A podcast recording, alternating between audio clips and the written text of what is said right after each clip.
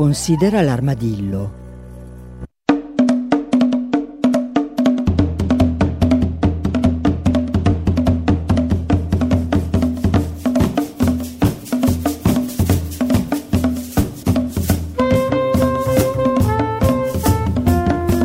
Buongiorno, buongiorno a tutti, buona settimana da Cecilia Di Lieto che come sempre vi ricorda che potete comunicare con la trasmissione con sms e telegram al 331 62 14 013 oppure con mail a diretta chiocciolapopolarenetwork.it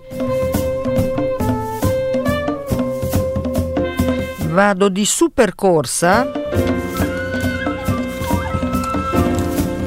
Perché oggi abbiamo l'appuntamento con la nostra rubrica mensile sulla rotta degli ornitologi italiani, ma, ma prima vi devo dire tre cose al volo.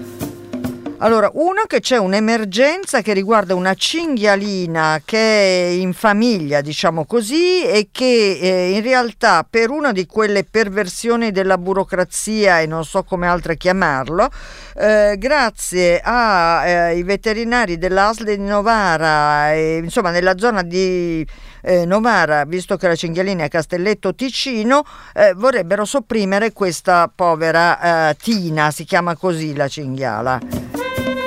Quindi c'è una mobilitazione, andate su Rifugio Miletta, lì avete alcuni elementi. Poi, poi volevo preallertarvi sul fatto che il 2 marzo qui in Lombardia ci sarà un presidio presso il Pirellone Regione Lombardia dalle 9 alle 12. Eh, il titolo è Giù le mani dalla fauna selvatica e poi vi diciamo nei prossimi giorni. E l'ultima cosa è quella di un treno tossico deragliato nell'Ohio. Uh, sono morti almeno 45.000 pesci. E tutto è insomma una bega rispetto alla sicurezza dei trasporti ferroviari di materiali tossici. Eh, Obama aveva fatto delle norme più restrittive, Trump le aveva tolte, Biden non le ha riapplicate, intanto quelli di Trump e i suoi amici sono andati lì a portare l'acqua alla popolazione. Insomma, una tarantella su una tragedia, tanto per cambiare, che riguarda eh, le acque e gli esseri viventi.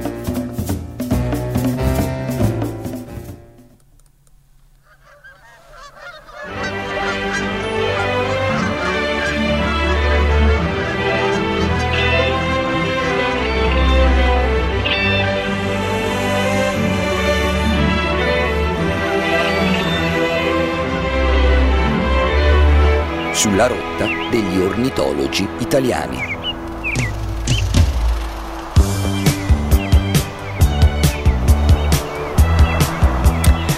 Ed eccoci, eccoci al nostro appuntamento mensile della rubrica curata da Rosario Ballestrieri in eh, preparazione, diciamo così, del ventunesimo convegno degli ornitologi italiani che si svolgerà a Varese. Buongiorno Rosario.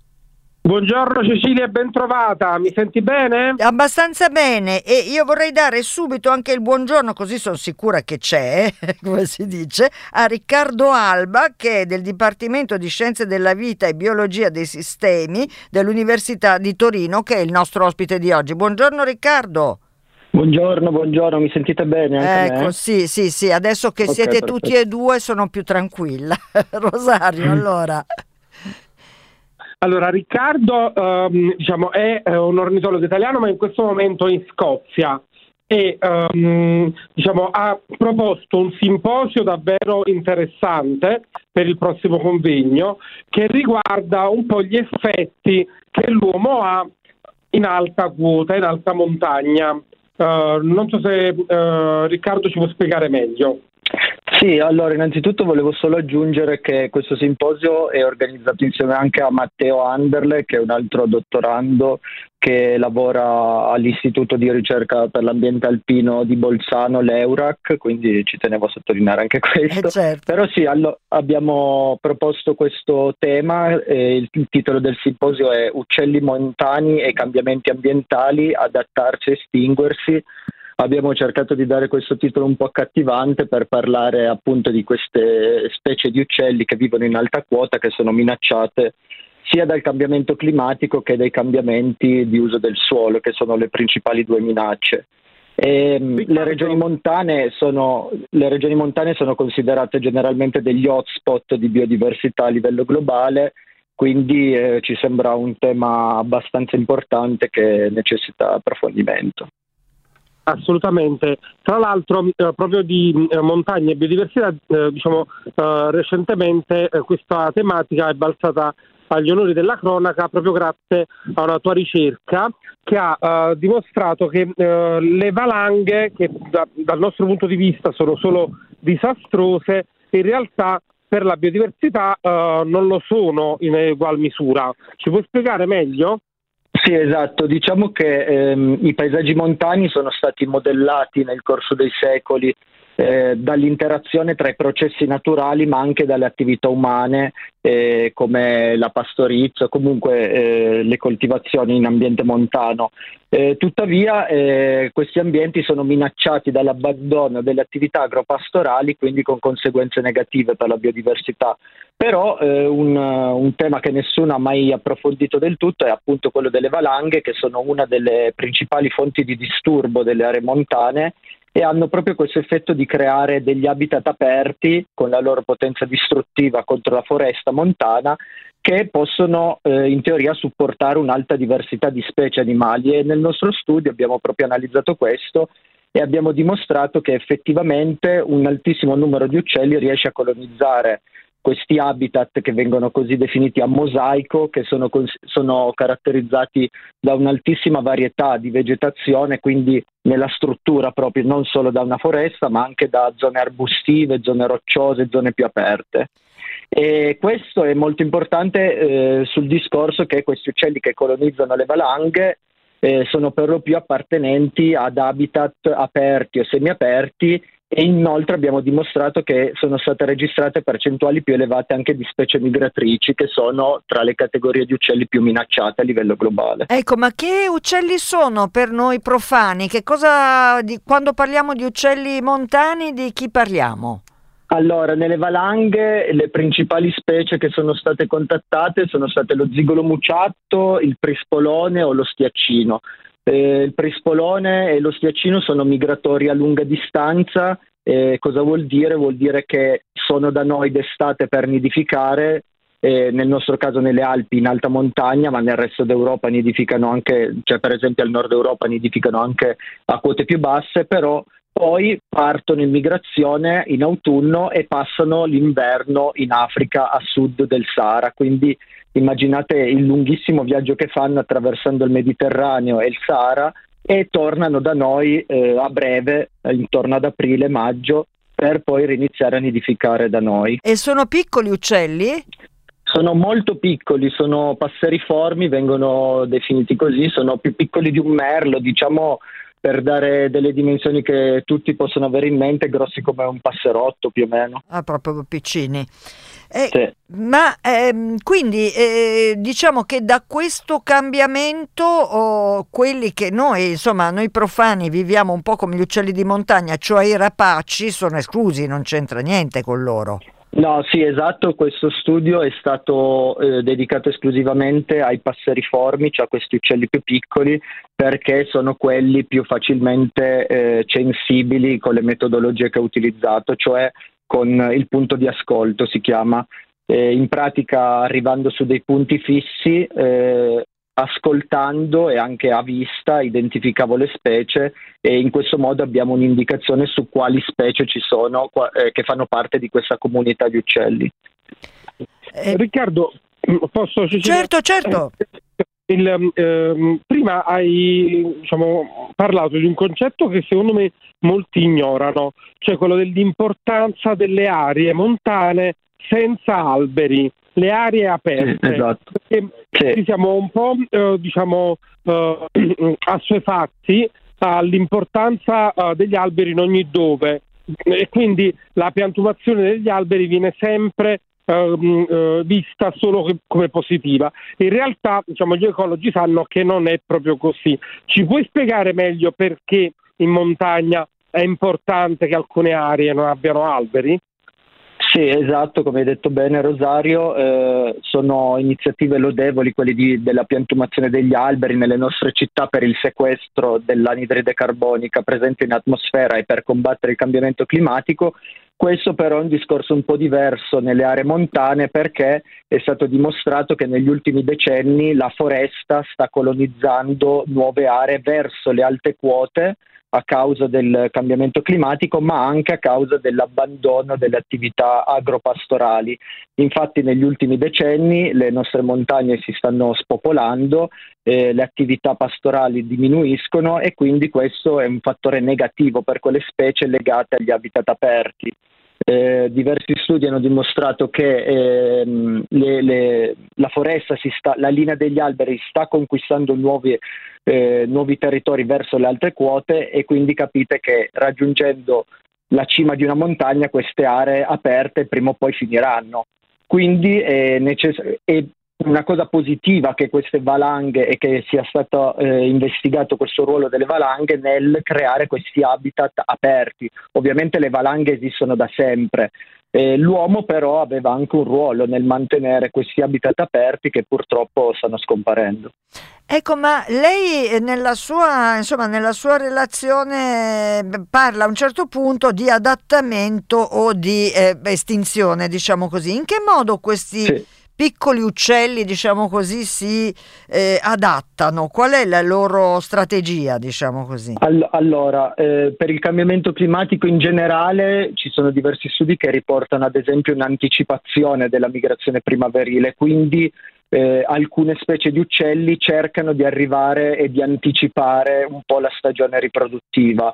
Eh, altre strategie, soprattutto habitat, eh, negli habitat alpini, ad esempio, mi vengono in mente eh, appunto lo spostamento verso quote maggiori. Ci sono specie che effettivamente negli ultimi anni stanno colonizzando nuovi territori ad alte quote per, eh, non si sa ancora bene, o inseguire le temperature, eh, quindi se loro avevano un optimum climatico ad una certa quota, con l'aumentare delle temperature questo optimum si sta spostando verso le quote più alte, loro cercano di inseguirlo, quindi si alzano di quota.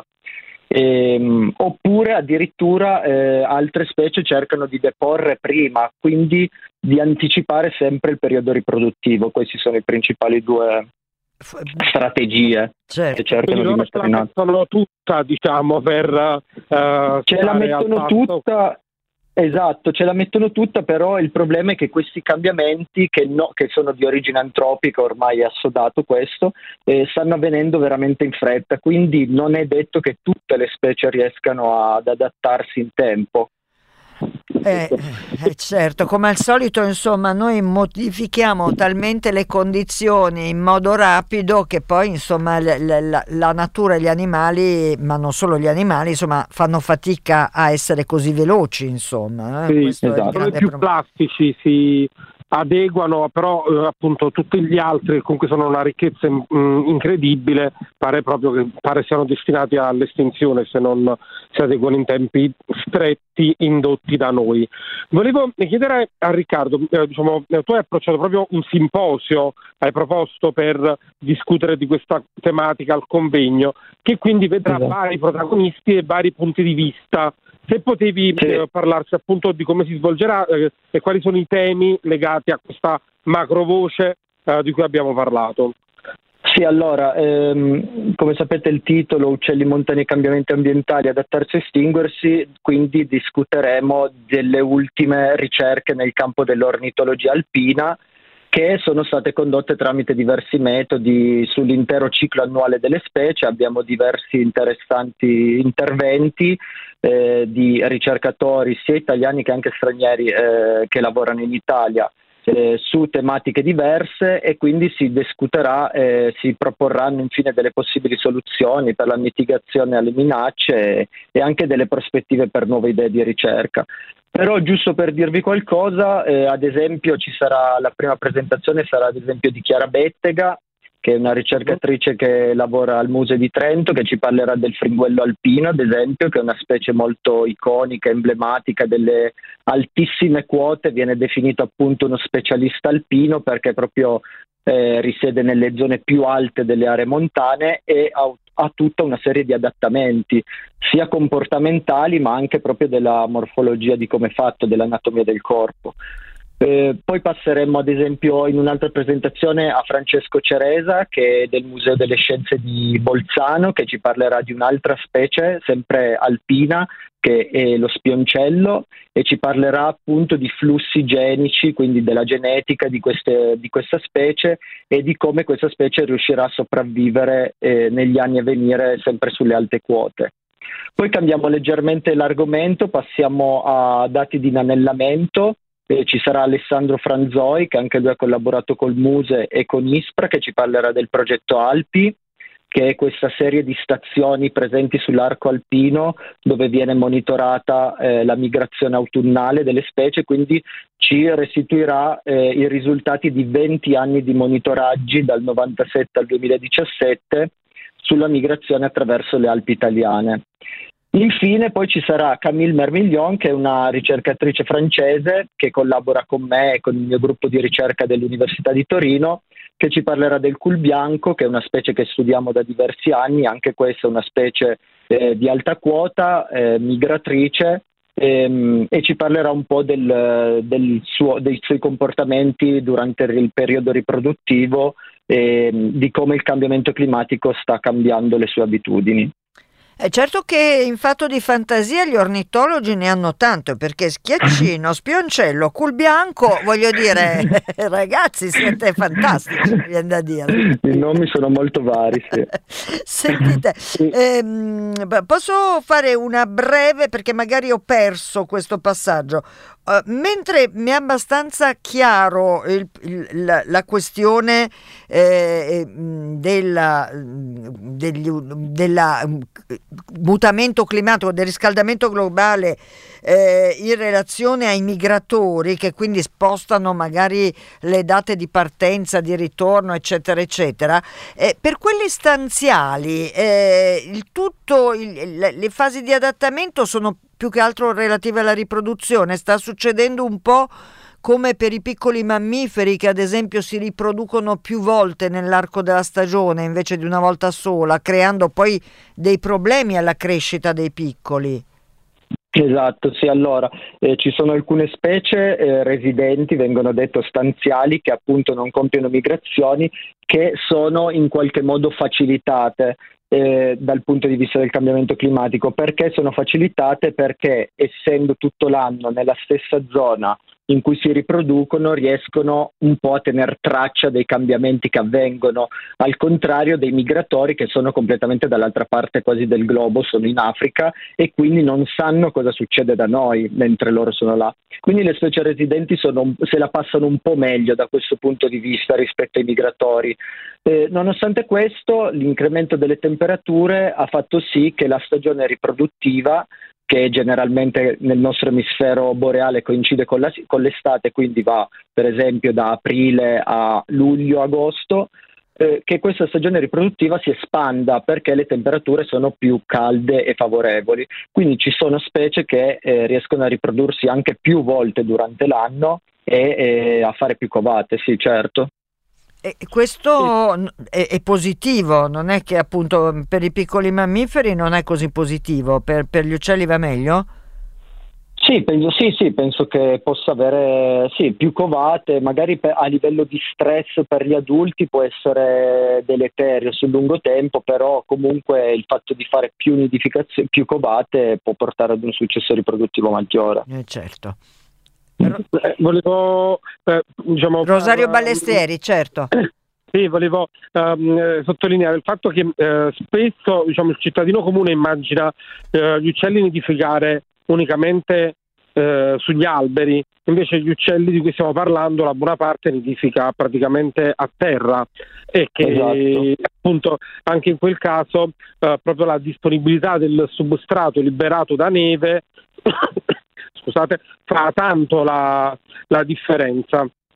Certo, Quindi, mi viene ad esempio, eh, eh, anche se, sempre nel contesto del cambiamento climatico, mi viene in mente anche per esempio un'altra specie iconica che è la pernice bianca, che eh, non so se la maggior parte degli ascoltatori conosce, ma eh, ha questo comportamento che eh, è fisiologico, cioè va incontro ad una muta, eh, d'estate è più grigia, appunto per mimetizzarsi con l'ambiente circostante, anche questa è una specie di alta quota estrema che vive nella zona nivale delle rocce, eh, mentre d'inverno eh, va incontro ad una muta che la porta ad essere tutta bianca.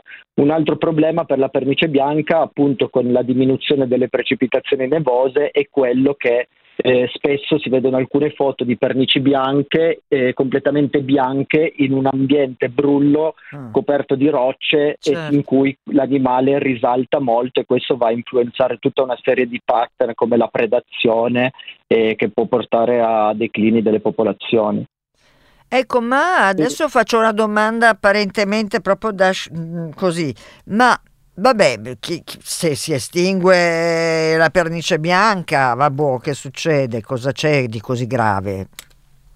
Eh, eh, sì, questa è una domanda un po' che mi sento spesso chiedere, cioè, ma cosa, anche una domanda spesso ricorrente, ma a cosa serve quella specie?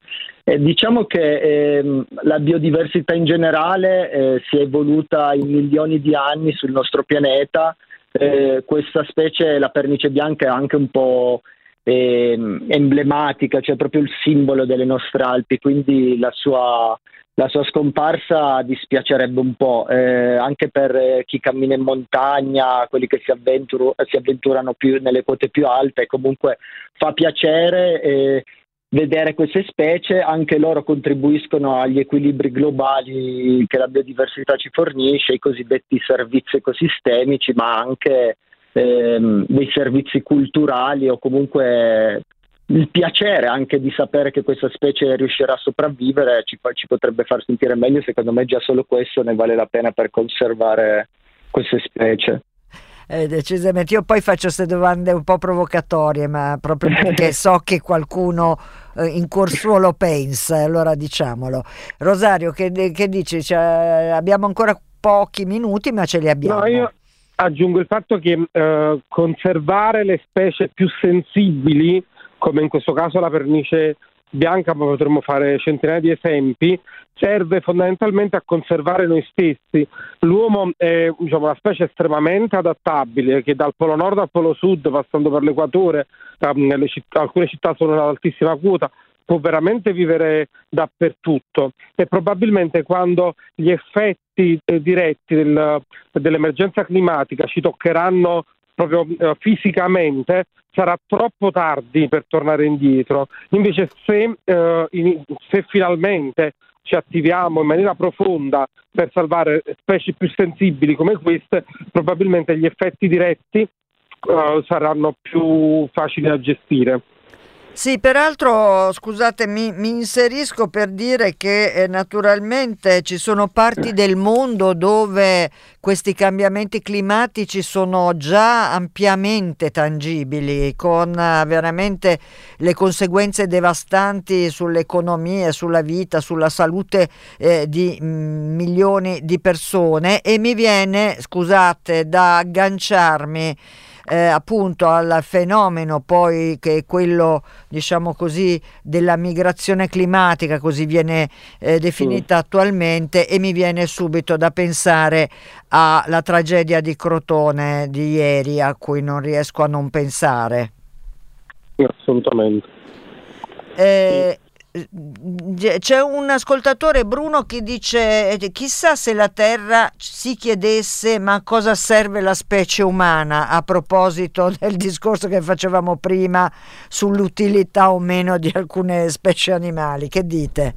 Che direbbe la Terra? Eh, eh? È, una, è, una be- è, una, bellissima domanda e si potrebbe parlare tantissimo di questo argomento perché anche noi sì, abbiamo, ci siamo evoluti su questo pianeta, l'abbiamo conquistato, abbiamo fatto le nostre modifiche e siamo arrivati a tal punto a domandarci a cosa servono le altre specie, ma noi ci siamo mai chiesti noi a cosa siamo serviti su questo pianeta, cioè siamo anche noi animali che facciamo parte di questi ecosistemi e forse sarebbe una cosa da ricordarci un po' più spesso.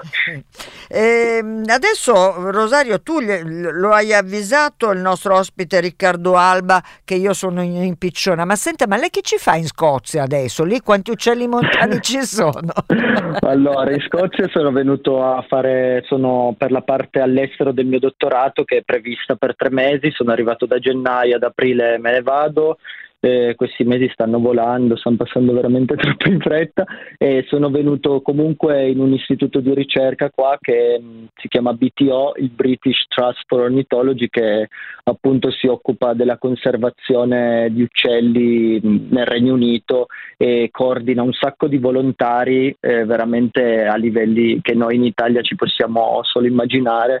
Eh, mi sembra che il BTO a livello di tutto tutto eh, il UK abbia una cosa come 60.000 volontari che eh, contribuiscono con dati molto utili al monitoraggio eh, delle popolazioni di uccelli.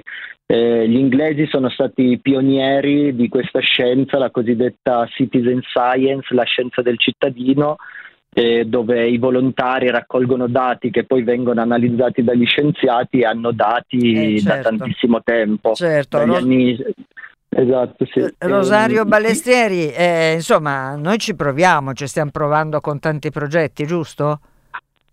Sì, sì, uh, assolutamente. Diciamo, anche in Italia uh, la, uh, la Citizen Science sta prendendo mh, molto piede. L'Atlante degli uccelli nidificanti diciamo, ne è un po' la prova, diciamo, è la prima volta che si fa um, un progetto ornitologico su scala così vasta su, uh, utilizzando dati caricati sulla piattaforma di Citizen Science, poi ovviamente validati, che seguono tutto il percorso di validazioni fatte agli ornitologi. Il mio recente articolo sulla Gazza Marina è praticamente tutto impostato sì. su Citizen Science e social, quindi eh, diciamo che eh, diciamo, no, eh, come dice giustamente Riccardo, i numeri inglesi ce li sogniamo, però eh, dei passi avanti in tal senso li stiamo facendo. Eh certo, bisogna continuare. Allora io ringrazio tantissimo Riccardo Alba che è del Dipartimento Grazie di Scienze della Vita e Biologia dei Sistemi dell'Università di Torino in trasferta, come avete sentito in Scozia Scozia, ma lo saluto col gioco di Considera l'armadillo. Ma eh, Riccardo, lei avesse potuto scegliere di essere un animale, quale avrebbe voluto essere? Ah, questa è una domanda difficilissima. Eh. Diciamo che il mio uccello preferito è il serpentario, non so se lo conoscete, eh, è un uccello abbastanza grosso, alto, che preda serpenti, africano e quindi risponderei queste, forse è la risposta più strana che mi siete mai sentiti dire, non lo so. allora, allora un grazie mille a, a Riccardo Alba, e ormai è trasformato appunto in serpentario. Ma, ma, un grazie enorme, enorme a uh, Rosario Balestrieri che cura questa rubrica mensile. Ciao, sulla rotta degli ornitologi italiani. E non solo, e non solo cura questa rubrica mensile, ma è un prezioso collaboratore di Considera l'Armadillo e io lo ringrazio sempre con la faccia per terra che lui capisce. Grazie a te, grazie a te. E allora grazie a tutti e due, grazie Riccardo Alba, grazie, grazie. Rosario Balestrieri e buona, buona settimana e buona giornata. Buona giornata.